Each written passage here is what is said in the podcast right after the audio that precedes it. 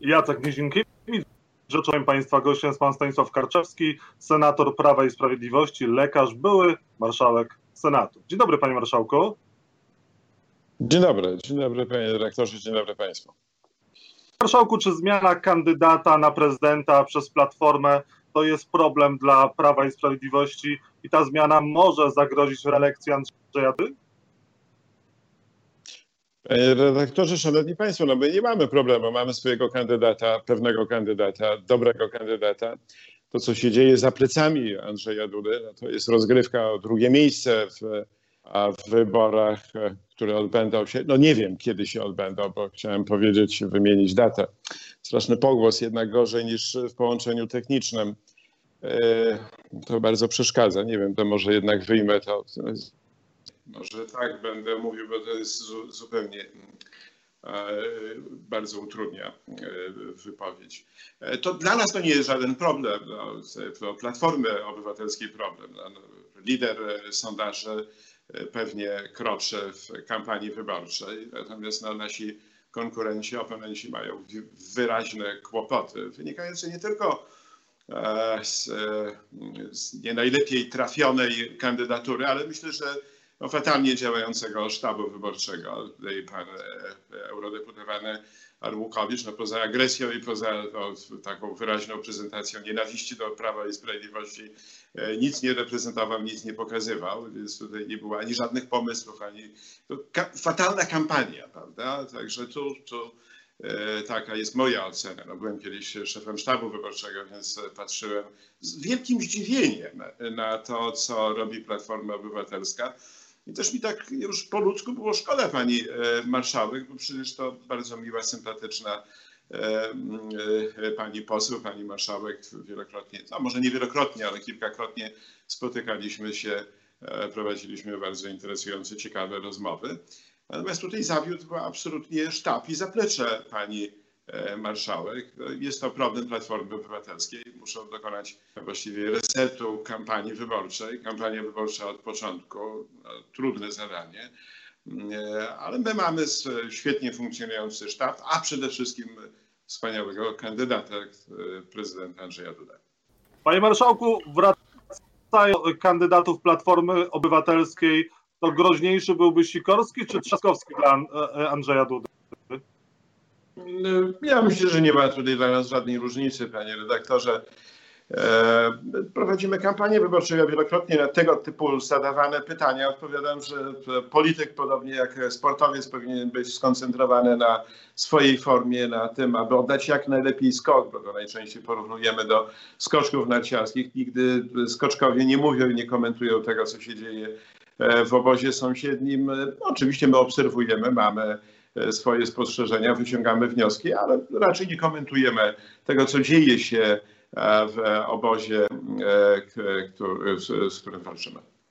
A jak pan patrzy na kampanię kontrkandydatów, to który z tych opozycyjnych wydaje się panu najgroźniejszy? Panie redaktorze, ale, to ja, ale ja już odpowiadałem. No, pan pyta się, który najgroźniejszy. No, to w tej chwili każdy sondaż przynosi inny wynik. No, jedyny powtarzalny wynik no, to lider Andrzej Duda. Raz e, e, był okres, w którym lepsze sondaże miały i widocznie lepiej prowadzoną kampanię e, pan prezes PSL-u Władysław Kosiniak-Kamysz. Później Szymon Hołownia odbił się, bo też rozpoczął fatalnie swoją kampanię. No kampania jak zwykle jest bardzo dynamiczna, to się zmienia. Kto będzie drugi, tego nie wiem, trudno jest mi e, dziś powiedzieć. E, najprawdopodobniej dużo straci na zmianie, e, na zmianie kandydatury Platformy Obywatelskiej. Dużo straci Szymon Hołownia w sondażach, tak mi się wydaje. No, na pewno kandydat Platformy Obywatelskiej, jeśli zostanie, bo o tym dowiemy się za kilka godzin, Rafał Trzaskowski, to wyraźny skręt w lewo. To nie służyło. To trzeba patrzeć zawsze historycznie. Przypominamy sobie skrętę w lewo Platformy Obywatelskiej po objęciu szefowania tej partii przez Ewę Kopacz. Wyraźny skręt w lewo, który zaszkodził Platformie Obywatelskiej. Więc myślę, że to decyzja, którą e, no, przyjmiemy w naszym sztabie, przyjmiemy w sztabie e, pana prezydenta Andrzeja Dudy e, taką ulgą. Mhm. Panie marszałku, a proszę powiedzieć, jeżeli Rafał Trzaskowski zostałby kandydatem na prezydenta, to kiedy powinien wejść w takim razie komisarz do stołecznego ratusza? No, ale to może, no, ja tego, panie redaktorze, komisarz to wtedy, kiedy pan, pan Rafał Trzaskowski zostałby prezydentem Polski, a ja, ja w to nie wierzę, także zagrożenie, zagrożenia, bo tak to ocenia pana, pa, pani Hanna Gronkiewicz-Walc, bo ja czytałem jej wypowiedź mówiącą o tym, że komisarz w Warszawie E, także no, nie wygra wyboru. Przecież pan Rafał Trzaskowski e, wierzę w zwycięstwo naszego, mojego kandydata, którego wspierałem, wspieram i będę wspierać Andrzeja Dudę. Panie marszałku, a kiedy powinny się odbyć te wybory prezydenckie? W moim odczuciu, znaczy w moim, no cały, cały czas mówiliśmy i do tego dążyliśmy, aby jak najszybciej, dlatego że nam e, ten ostry spór polityczny, kampania wyborcza, czwarta kampania wyborcza, czwarta kampania wyborcza e, jedna po drugiej, więc dobrze byłoby, abyśmy mieli oddech od e, takiego ostrego sporu politycznego i przystąpili w większej zgodzie ja nie mówię o konsensusie, bo na to nie liczę, chociażby patrząc na to, co się dzieje E, w Senacie, ale jednak no, z większą troską i odpowiedzialnością e, wspólnie, wspólnie z opozycją e, walczyli z problemami, które mamy, czyli z kryzys zdrowotny, kryzys ekonomiczny. Tu powinniśmy no, zewrzeć szyki i tym się zająć. To powinno być dla nas polityków najważniejsze, a nie wybory, nie kampanie, nie, nie ciągnące się. Dlatego ja byłem absolutnie przeciwny E, przełożeniu kampanii wyborczej o rok, ona by nie była przełożona, tylko by trwała cały czas.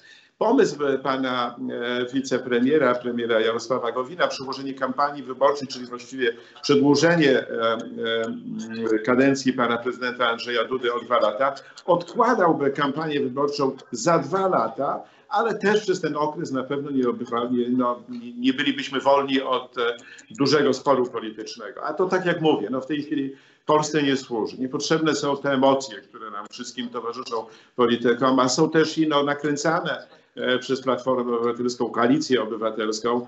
E, bo im, według nich im więcej emocji, e, tym lepiej. No, a według nas no, im więcej merytorycznej dyskusji, merytorycznej debaty, a przede wszystkim pracy na rzecz zwalczania skutków epidemii koronawirusa, skutków również nie tylko zdrowotnych, ale przede wszystkim, teraz już widać, że przede wszystkim, bo oczywiście bardzo ważne są te zdrowotne, ale, ale, ale przed nami jest kryzys, e, także to, to tu walka powinna być, e, powinna być wspólna i powinniśmy robić to razem. Panie Marszałku, minister zdrowia Łukasz Szumowski e, rekomendował nieprzeprowadzania wyborów tradycyjnych przez najbliższe dwa lata. Czy w takim razie wybory powinny się odbyć w formie hybrydowej, czyli łączone tradycyjne plus korespondencyjne? Panie redaktorze, słyszę co drugie słowo, co drugą sylabę, ale to myślę, że chodzi o dwa lata, e, o opinię pana ministra Szumowskiego, tak? Tak jest. Tak. Nie, mamy bardzo słabe połączenie, już nic nie kombinujmy, ale ja słyszałem w tej chwili co drugie słowo. Chodzi o opinię pana e, ministra Szumowskiego. Tak ta, jest, ta tak. opinia w dalszym ciągu obowiązuje. Naj, najbezpieczniejsze, najlepsze wybory były e, takie, jakie zostały przeprowadzone w Bawarii. No, obserwujemy, przecież patrzymy też na nasze otoczenie nie tylko w Europie, ale i na świecie i widzimy, że wybory w Bawarii odbywały się w sposób korespondencyjny i tam absolutnie, jeśli ktokolwiek mówi, że tam był wzrost zachorowalności, nie, nie było. Ja to bardzo wnikliwie prześledziłem. E, mamy dane z Bawarii, absolutnie nie było wzrostu zachorowań, e, wszystko było na tym samym poziomie, więc to były absolutnie, e, absolutnie bezpieczne wybory. No ale mamy przykład również Korei, w której dokonano wyborów w sposób tradycyjny i, i też no, bardzo skutecznie. Mamy też przykład również i, i przykłady nasze wyborów uzupełniających, dodatkowych w różnych miejscach Polski i one też odbyły się w sposób bezpieczny przy dużej frekwencji, co też jest i istotne i ważne, bo zależy nam wszystkim politykom na tym, żeby ta, ta, ta żeby wybory były były świętem demokracji. No nie będą takim radosnym, pięknym świętem, bo jesteśmy w trudnym okresie, w trudnym okresie, ale żeby przebiegły przede wszystkim bezpiecznie i tak, aby jak najwięcej osób poszło do wyborów. Mam nadzieję, że problemy techniczne teraz nam e, nie przerwą rozmowy. Panie Marszałku, zapytałem, czy 28 czerwca to byłaby najlepsza data na przeprowadzenie wyborów? Nie wiem, czy najlepsza, panie redaktorze, ale wydaje mi się, że dobra. Nie mamy, e, ile mamy dzisiaj, 15, tak, e, miesiąc, półtora miesiąca kampanii wyborczej, takiej intensywnej kampanii, więc myślę, że to jest dobry termin możliwy no, ale to, ale... do, do realizacji? No to jest pytanie do, do, do przede wszystkim to e, pani marszałek Witek. E, ona to analizuje z Państwową Komisją Wyborczą. Zastanawia się i e, wspólnie z przewodniczącym Państwowej Komisji Wyborczej zastanawia się, ja chyba jednak znowu ten w jaki sposób, kiedy ogłosić. Także no, czekamy. W tej chwili w, ja mam nadzieję, że te wybory zostaną w szybkim tempie przeprowadzone, w niedługim e, terminie. 28 wspomniany termin przez pana redaktora e, w moim odczuciu to dobry termin. Panie marszałku, a dlaczego pan zrobił prezent marszałkowi Grodzkiemu i zrezygnował z funkcji wicemarszałka Senatu? Urodziny. To, prezent, ale to jest prezent, e, prezent, to nie był prezent. Ja złożyłem życzenia, bo faktycznie pan marszałek 13 e, maja e, obchodzi urodziny. Zrewanżowałem się zresztą, bo w mojej urodziny pan marszałek też mi składał życzenia. Rozmawiamy, to może nie jest to taki dialog, jaki, na jaki liczyłem, ale jakieś tam szczępy tego dialogu były.